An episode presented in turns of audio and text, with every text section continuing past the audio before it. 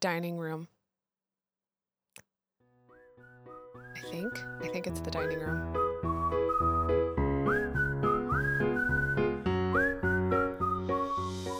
Welcome to Christ in the Chaos, where a pastor's kid and a kids ministry director talk about raising a Christ centered family.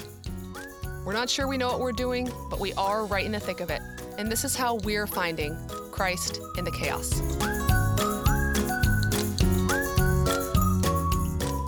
There, I'm Kathleen. And I'm Joel. And we're not going to give you our full biographies every single episode, but since this is episode one of this podcast, we are going to give you just a little bit of background information. We have been married now for just over nine years. Nine years, six days. Um, I am a late in life, not really late in life, but later in life uh, Christian. Um, I met Joel. Joel got the joy, joy, joy down in my heart. And um, I have been a Christian basically since I was about 25 years old. And I've been working for a church as a kids ministry director um, since almost that point. I think, as the great philosopher Eminem would say, I lit a fire under you. Yes.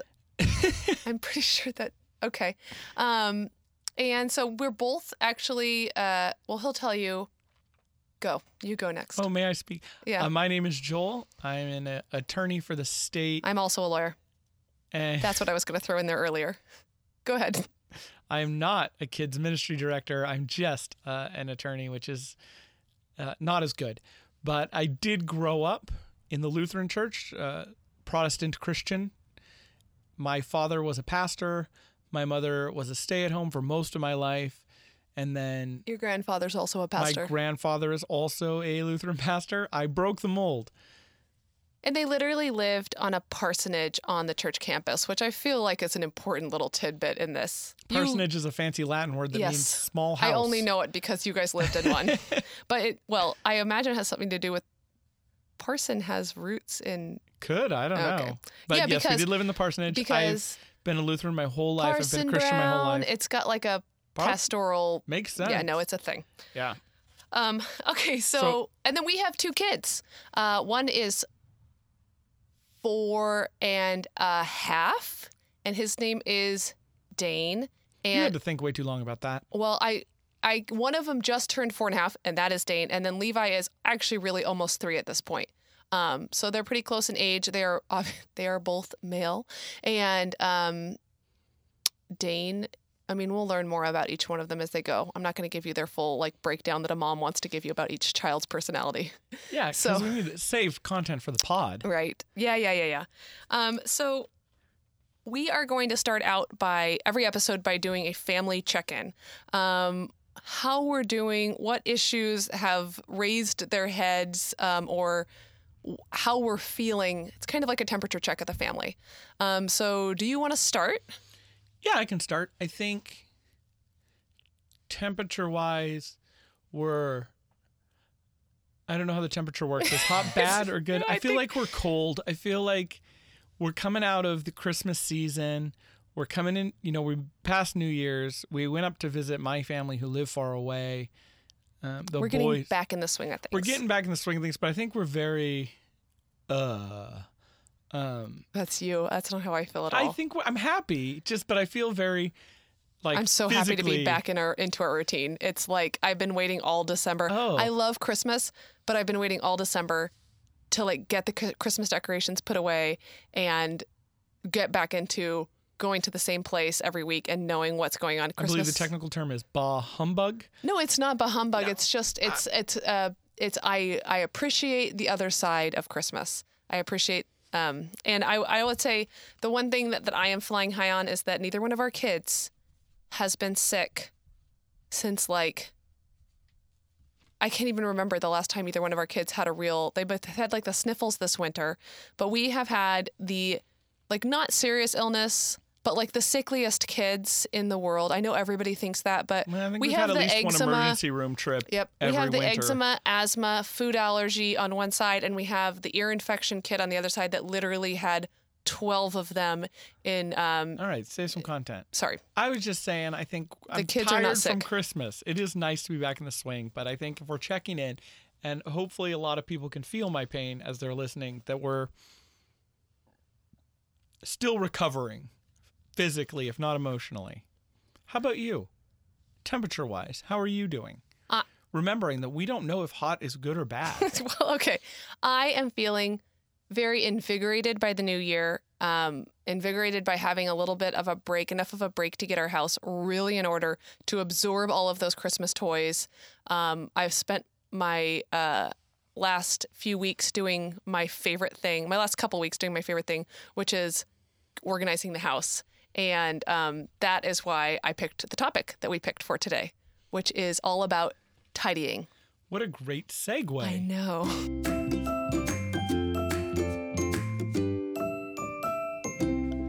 So the episode is going to be about tidying, and that's very like of the time because uh, Marie Kondo's new TV show on Netflix, Tidying Up, just went up. Um, but specifically today, we're going to talk about our relationship with stuff, how we keep our house, and even more specifically, how the KonMari method uh, brought me, if not our whole family, closer to Jesus.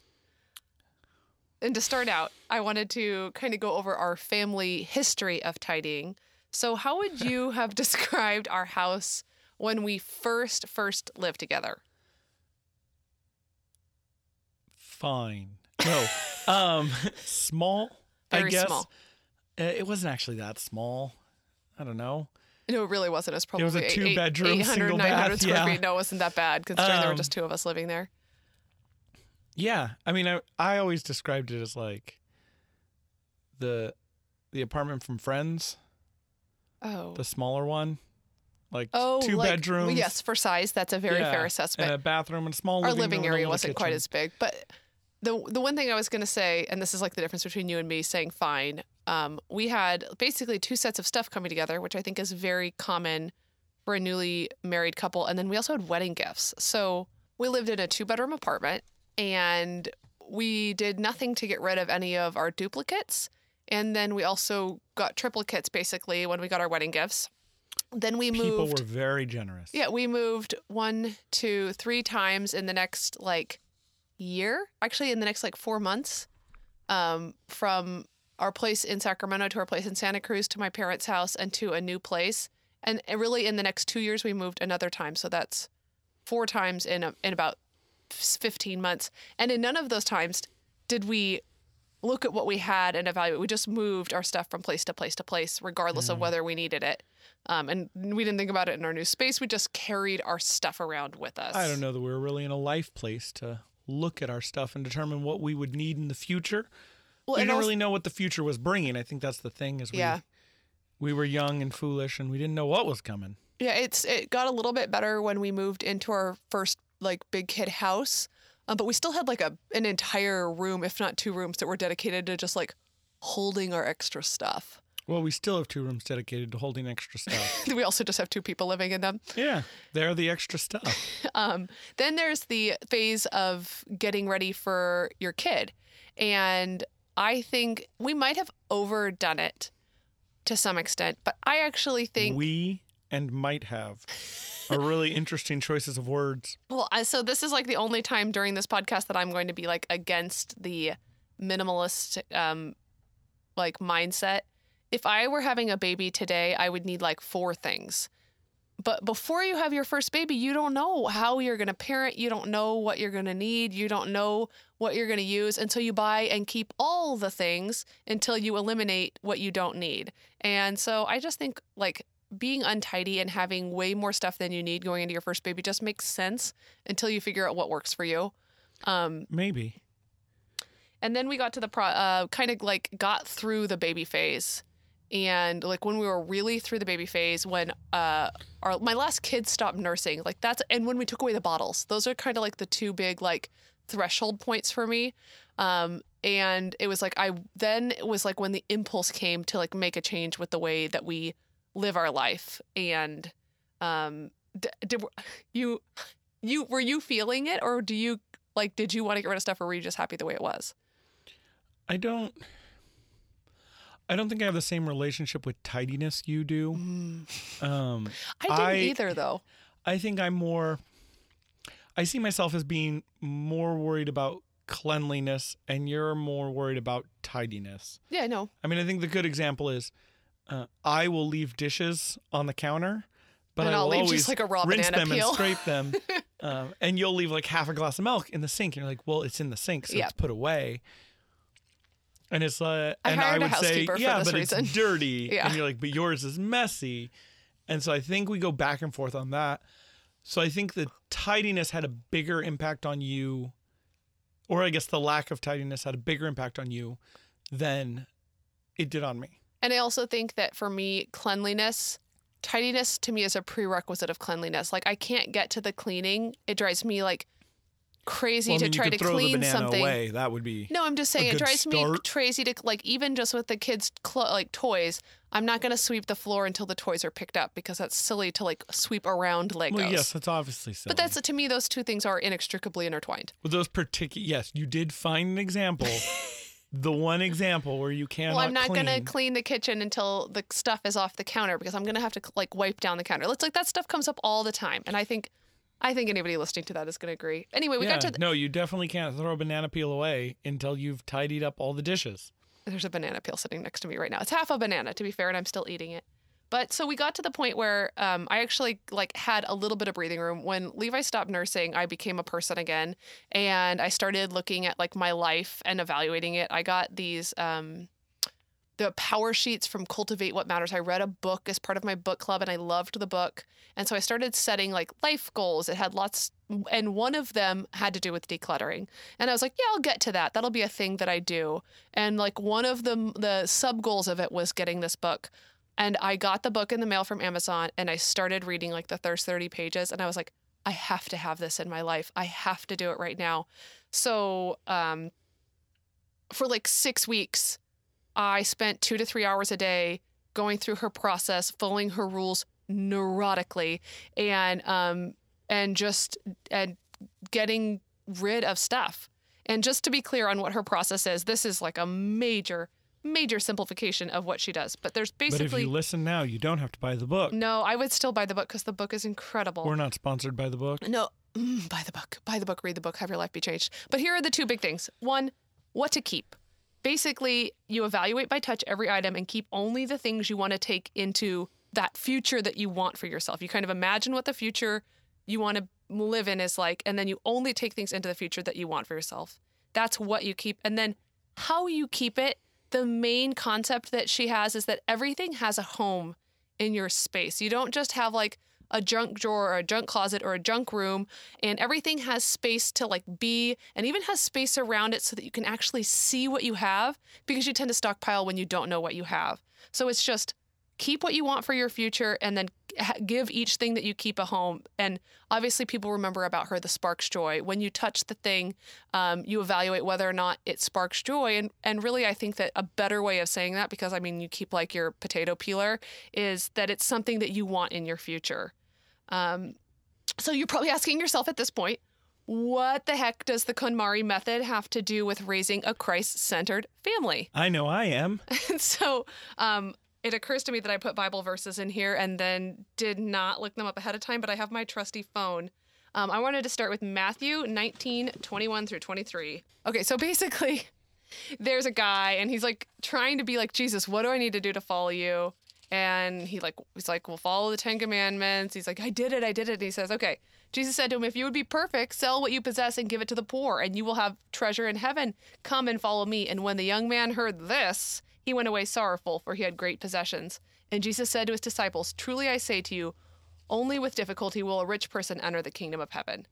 And I mean, what he's really saying is not that rich people can't get into heaven. For me, what he's saying is that you should trust Jesus with what's really important and think eternally. So, getting rid of your stuff is consistent with eternal thinking. Also, I think you have the issue of, and this is an issue for us as a as a society. When you are comfortable and safe, and you don't need anything, you don't need anything, and so it's hard for, right? When you're wealthy and comfortable and you have everything, how do you rely on God? Why do you need God? What are you doing with or for God? Um, right, and it comes back to the the two coats. If you have two coats, you don't need them. And so, you know, the rich man needs to get rid of his stuff because it it's becoming the idol. It's what he uses to make himself safe. It's what he uses to make himself comfortable instead of God, instead of Jesus, right? And it's really easy to surround ourselves with stuff. I mean, we have you know, you, you press a button and the mailman comes to your house with stuff. Well, I mean, I mean, there's just the general, like, the obvious, like, surface level connection. Like, okay, well, with the KonMari method, you're told to get rid of your stuff, and Jesus says to get rid of your stuff. But the question is, like, what are we doing by stockpiling stuff? And when you stockpile stuff, what you're basically saying is, like, I don't trust that you're going to provide for me. And uh, I'm thinking about what's important in this life and not what's important in the next life. Um, because I want to have things and I want to be surrounded by things and I want to be ready for the things that are going to happen here. And Jesus is like, you don't have to worry about what's going to happen here because what happened here doesn't really matter. And that getting rid of your stockpile is a way of, it's an exercise of trust um, that you will be provided for in the way Jesus wants you to be provided for. Um, the next point the KonMari method teaches you that material things do not control you. And for that one, we're going to go to Matthew 6:24. Uh, I realized after doing the research for this that Matthew 6 is like the ultimate um, meditation. Like you can just read Matthew 6 over and over again. Okay, Matthew 6:24 No one can serve two masters for either he will hate one and love the other or he will be devoted to one and despise the other. You cannot serve God and money. And while I realize that that is about money, um, I think uh, it's just a powerful thing to reduce your possessions by half. It says that you know what the real blessings are in your life and you know where the real authority is in your life and that the stuff that you have and the things that you have accumulated have like are not the master of you. Um so it's just yeah, that you can take that thing and say i don't need this. Yes. You you know i i have trouble with that because i i can think of scenarios where i need this. Um i'm more of a stockpiler than you i think but i think saying you know i don't need this this isn't this has this doesn't control me. I control what I need, and I don't need this. Um, well, I think the the main culprit of um, of causing a stockpile. Um, there's a there's a fear element. There is a like I mean some people do it because they are like want to look good or whatever. But I think the main compliment is that somebody you have something you've become you've come into possession of something and it has value um, it has like earthly value. You could sell it for money, or it would cost you a lot of money to replace it. And we think, I can't just discard something that has earthly value. And if you are holding on to something that is cluttering up your life and filling your space space only because it has earthly value and not because it blesses you in any way that's important to God's purpose for you, then you're letting it be your master. And so the power that comes in taking half of your things and taking them in two carfuls to the goodwill and just being rid of things that don't bless you because they don't have power over you anymore, that is that's the real deal. That is not letting stuff or material things become your master. Um, the the third point was that KonMari teaches us to trust in God's provision. Um, so fortunately, we can go straight on to 620, uh, Matthew 625 on this one. Therefore, I tell you, do not be anxious about anything in your life, what you will eat or what you will drink, nor about your body, what you will put on. It is not is not life more than food, and body and more than clothing. Uh, look at the birds of the air; they neither sow nor reap nor gather into barns, and yet your heavenly Father feeds them. Are you not more value than they? And I think, um, aside from, I think we're really stretching the tidying up metaphor. oh but no, that's the easiest one I think because of because of what the first one is I'm hold or the the one where the master is I'm holding on to it because it has value, but there's also I'm holding on to it because I'm afraid that I'll need it in the future. I'm holding on to this 15th bottle of all purpose cleaner that I didn't like the streaks that it left on my counter because in the future for I might not be able to pay for it and I won't be able to ever have all purpose cleaner again. Like the Bible says whatever like a million bazillion times do not be afraid and this one tells you specifically don't worry I will provide for you.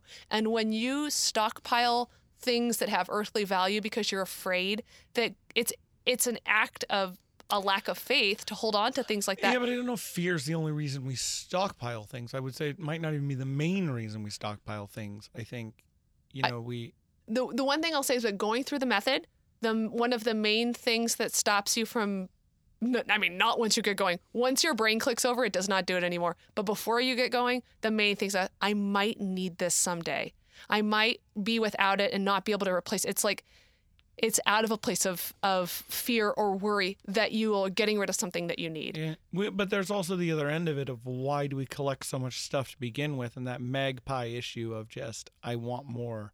You know, the I think it goes back to the last verse of having two masters. Yeah. Right. Who's the Well, I'm just you know saying. rather than we're afraid to get rid of stuff, we need and want more stuff. We want the shiniest thing. We want the newest thing. I think that they're all factors. I think they're all reasons that the KonMari method is a can be a like straight up like spiritual discipline if you do it with your heart on what God wants for your life instead of like she says imagine the life that you want for yourself if you imagine the life that God has planned for you if you keep God in the picture in this method it is way it's so powerful because it really asks you to literally do a lot of the things that Jesus calls you to do. If you have two coats, get you know, give one away. If you um you know, he tells the guy, give up your stuff and follow me. Like it's a very literal application of things that Jesus literally said. And I think that the the master and the fear and the eternal thinking are all parts of the process.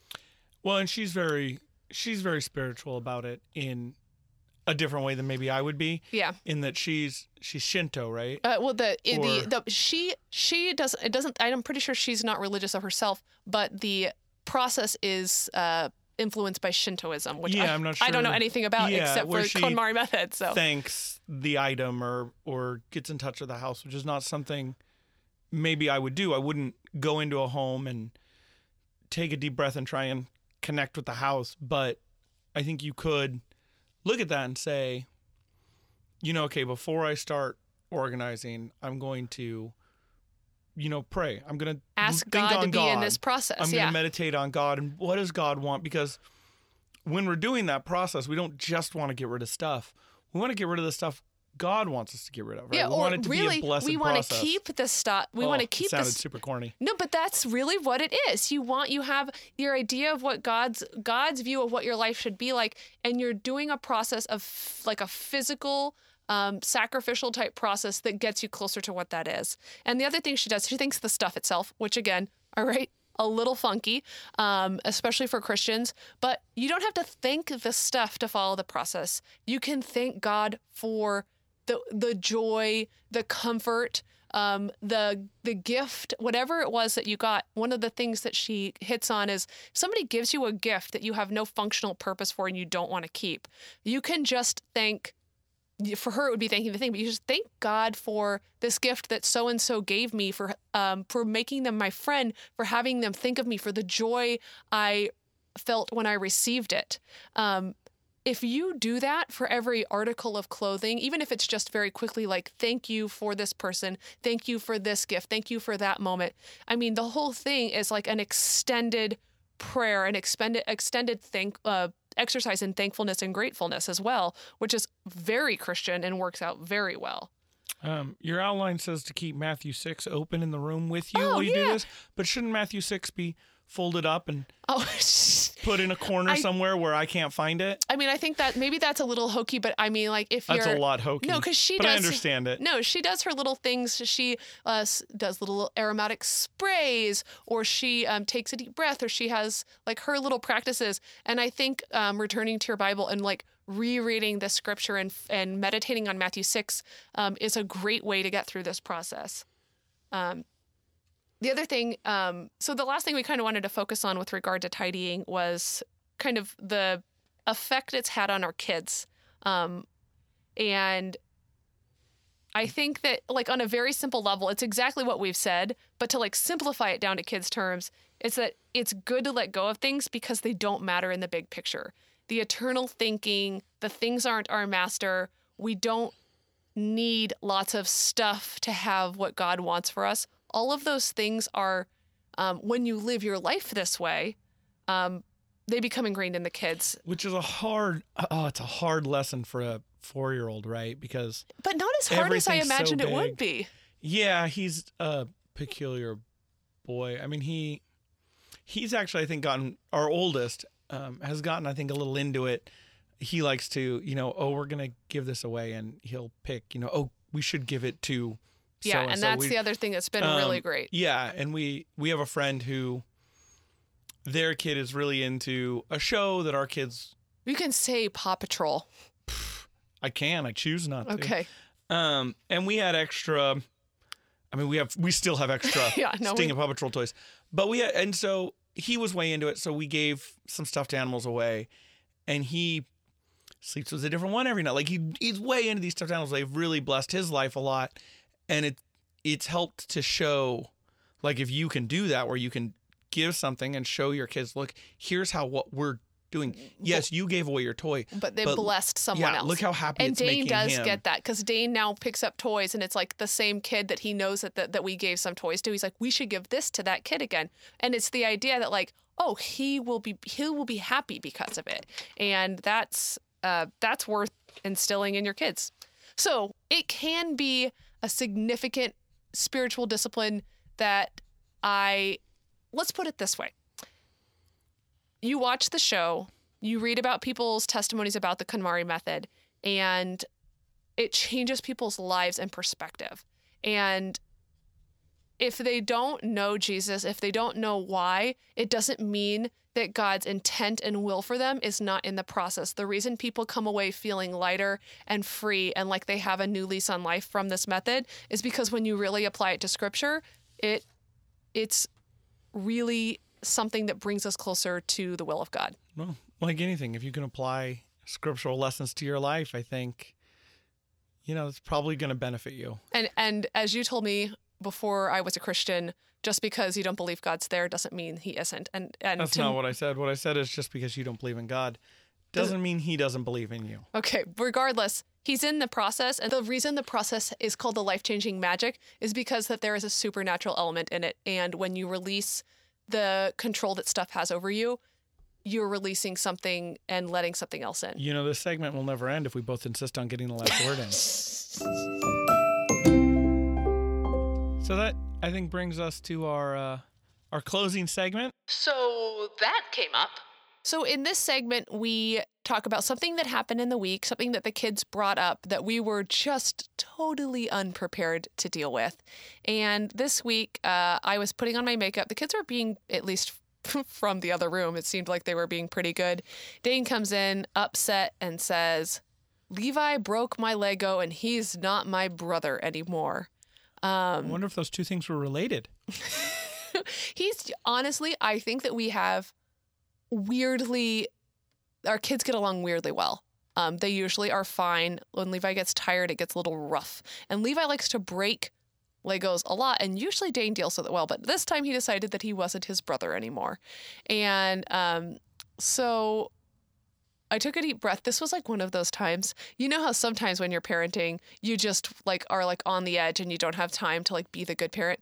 This was one of those times where I was not in a hurry, and so I like took the deep breath.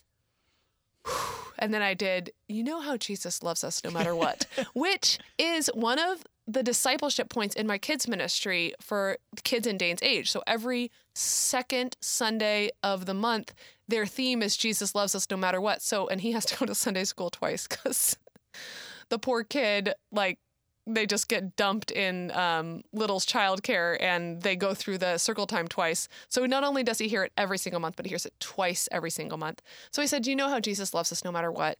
Um, he wants us to love others that way, and that it not be, con- you know." And I started talking and talking, and as it does almost every time a serious conversation comes up, I took it way too long and rambled on for way too long. And when I do that, Dane does the exact same thing, which is he smiles at me and starts to try hugging me to shut me up. Um, and that's exactly what he did An in this case. tactic. he's not a he's a bright kid. No, and he does, and he does get it. He did get it at first. I just went on too long. But like my big point about this, and this is like the like kids director, ministry director, like on my soapboxes, like I work really hard to make points that like can apply in your everyday life. And I do, like, I really try to over communicate what we do. And they can be used in like the simplest ways when your kid messes up or when your kid needs guidance. And if nobody's paying attention to what we do, then it's pretty much they can memorize it, they can repeat it back to you, but if it doesn't get applied in their life, it means absolutely nothing. So, well, that's my takeaway would be like, please know what your kid's doing in kids ministry and use it because it's just a waste it, of my time not to. Well, or your ministry director if you don't happen to live in our town. Yeah. Uh, that's that's what Jesus did, right? I mean, Jesus was in the desert and he was tempted by by Satan and he repeated back their Old Testament stories, but they mm. would have been Sunday school stories, right? Yeah. Um the you know the devil said, "Oh, are you hungry? Then turn all the, the stone to bread. And Jesus said, Oh, man doesn't live by bread alone. That's an Old Testament story. It's something you would have learned in Sunday yeah, school. I'm just like Jesus in that way, then, Dane. Or no, Joel, you're more like his Sunday school is. teacher. Uh, right? Or, you know, jump off here and catch, you know, oh, the Bible says don't test God. It, it gives them something to fall back on when they do get older and run into those problems, that they have that foundation. And, you know, you hit on something of, if they if they memorize it, that's different than knowing it. Yeah. And getting them to apply it in their life kind of drives that home. And then when they get older, they'll apply it because they that's what you do. Yeah. When you run into a situation where you're not sure what to do, you apply those lessons and you move forward. So in this uh so that happened, I get to be like the hero of the story besides the fact that I talked too long, which is believe it or not always At least he the didn't case. ask you to keep it in. he says what he says to be keep it in, mom. That's his way of telling. He doesn't. He's never. I'm gonna have to get one of those signs for this podcast. He's never um, told us to shut up or done anything like mean like that. But when he gets frustrated with us and he wants us to be quiet, he tells us to keep it in. So, um, the last thing we're going to do before we go is pray um, for you and your families and for us and ours. So, we're going to do that on our way out. Let's pray. Lord, please bless this podcast. Bless the people that are listening to us. Fill Joel and I with the Holy Spirit so that we can actually say things that are useful to people, that help them to um, keep you at the center of their lives, that um, help you to just get through the week. And even if we give absolutely nothing useful, if it just makes people laugh and brings them joy and blesses them, we're totally happy with that. So just help us to do that um, bless the families and the people listening to this podcast. Bless our own family. Protect our kids. Keep us healthy. And until next week, Jesus, in your name, amen. Amen. Thanks for listening. Please take a second to rate and subscribe to this podcast. It helps others to find us and to be hashtag blessed by the discussions that we have here. Until next week, we hope you have a peaceful week. But even if you don't, remember that you can find us and Jesus waiting for you in the chaos.